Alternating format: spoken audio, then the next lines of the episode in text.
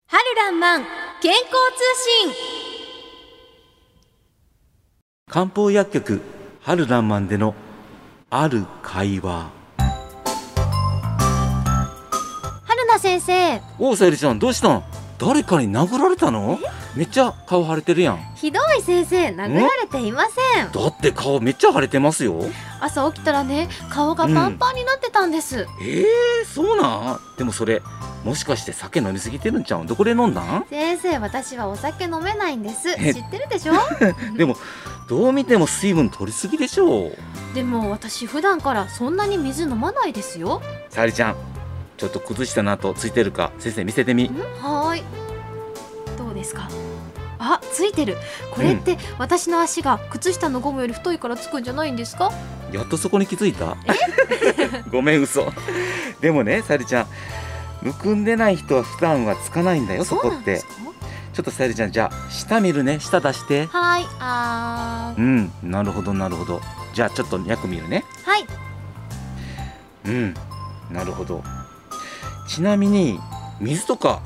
絶えず持ち歩いてるはいドロドロ血になったらいけないしうんそうだよねで今日ご飯何食べてきたの先生私朝は苦手で普段から食べられないんですええ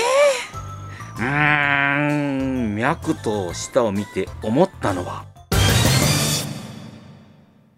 やはり胃腸の力以上にちょっと水分取ってるんちゃうかなだって舌の周囲にねこれ歯型ついてるもんちょっと鏡ではい見てごらんはーいねうん最近それとうんさゆりちゃん最近生理来たよねそのあたりからこのむくみってひどくなってないあとね鼻の調子も悪くなってるでしょうんえなんでわかるんですか生理も最近なかなか終わりそうで終わらないんですよねそれから一月後のある日のことおおさゆりちゃん久しぶりお痩せたさらに可愛くなったよねアルナ先生すごうんく体調良くなりました、あの漢方欠かさず飲んでいます教えていただいたアドバイスきっちり守っていますよああいつものさゆりちゃんに戻ったねやれやれとのことなんですが はいさゆりちゃんすいませんこのような会話リスナーの方の間でもね、えー多いかなってちょっと思いますね、梅雨の季節って湿気を体が吸うんですよね、うん、特に胃腸の弱りがある方、うんご質問で朝ごはんが食べられないことがもうすでに胃腸の弱りとしてご相談者様には見られてますねそのうん通うりんその通りうんでも先生生理の後にうんむくみの話、あれはどういうことなんでしょうかこれね、まあ、正確にはね生理の前後なんですけど、はいほら生理って血液を失うでしょそうですねその時に血をなくしても新しい血ってすぐできないから、うんうんうん一旦体は賢くてね、はいえー体は血液量を保つため水分を取り込んで、はい水で薄めようと補おうとするみなたるいほどまさに水増しですよね、水増しいい言葉だ、ね生理がなかなか終わらないのというのもうん脾臓の脾に虚すると書いた脾虚の方に多い症状なんでしたっけそうだよねこの朝ごはんが食べられない方んうん脾臓の脾である虚脾虚の方特徴かもしれませんねう。ーん春菜先う生、ん、むくみで悩まれる今回のご相談者の方にはどういったアドバイスをすればいいんでしょうかまずこのご相談者の方ねはい水を持ち歩いてると話されていますよね、うんうんこれは熱中症対策で大事なんですがはいこれからの季節やはり適度な水分補給も大事なんですけど、はいさゆりちゃんこれぜひ覚えておいてほしいのは、はい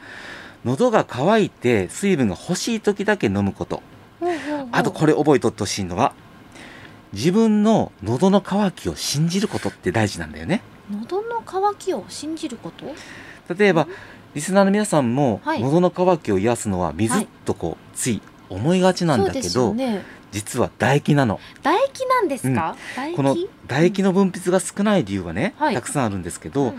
水をゆっくり唾液と混ぜ合わせて飲むことが大事なんですが、えごくごく飲んじゃってます、そね、うそうそれをできる限り唾液と混ぜながら飲むっていうこと大事よはい、ね、うんうんうんで普段から食事中にねはい唾液を意識して噛んで食べることも大事うーんそれを食事中に例えばお茶とか、はいえー水で食べ物を流し込む習あ慣ーこれねちょっと気をつけてもらいたいついつやっちゃいますねそうですよね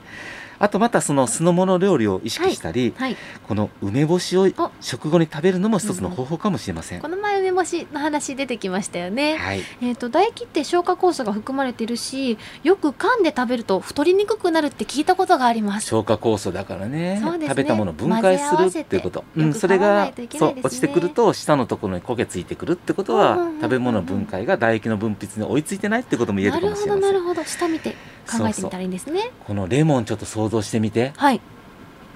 酸っぱいです唾液が出てきます。それだけで唾液出てくるよ出てねきますね。今リスナーの方もちょっと出てるのじゃないでしレょうか。モンを罰ゲームとしてかじるイメージ出る でしょほんとね唾液様々なんですそうですね。はいさてそろそろお別れの時間になりました今日はむくみについてお話をしました、はいさゆりちゃんはい。まあ、気軽なむくみ対策っていう中でね、うんうんうん半身浴もいいかなと思います半身浴ですか。は半い身浴に入ると、あおお湯の温度とか何度ぐらいがいいんですか。ちょっとよくわかんないです。そうですね暑い方がいい。そうですねそれはその方の体質のぼせはいるはい体質とかね、あーそういうところによっても若干変わるし、うんうんうんうんうんお好きな温度と言いたいところなんだけど、はやっぱりその方の状態に合わせた温度の状態って変わるかなってちょっと思います、うんうん大事なんですね。まあ、そのあたりも少し少しあのむくみについてお話を聞いてみたいとかねはい。そういう方はぜひ個人の LINE に LINE をしていただければと思います無料の LINE 相談も行っておりますはい。私の LINE の ID を申しますね。haruki2015-0813 haruki2015-0813またこの番組でも皆さんからのご質問を受けたまっております。先生、このラインに下の写真とか送ったら見てもらえるっていうことですか。もちろん。いあ、や、だってもう送ってくれる方いあるよ。そうなんですね。でもいきなりこれだけやめて。いきなり自己愛あの自己紹介なしで舌が出てくあ。る。下だけそれはちょっとね。 自分で写真を撮って送ればいいんですかそういうことですなるほど、はわいかりました、はい。はい、このようにラジオをお聞きの皆さん、漢方薬のこと、健康に関することを春名先生に質問をしてください。宛先はメールの方は春アットマーク jocr.jp 春らんまん健康通信係です。ポッドキャストでも配信しています。お聞きくださいね。好きな日曜日をお元気で過ごされてくださいね。お相手は漢方薬局春らんまん春夏ねあきと。相川さゆりでした。また来週この時間にお会いいたしましょう。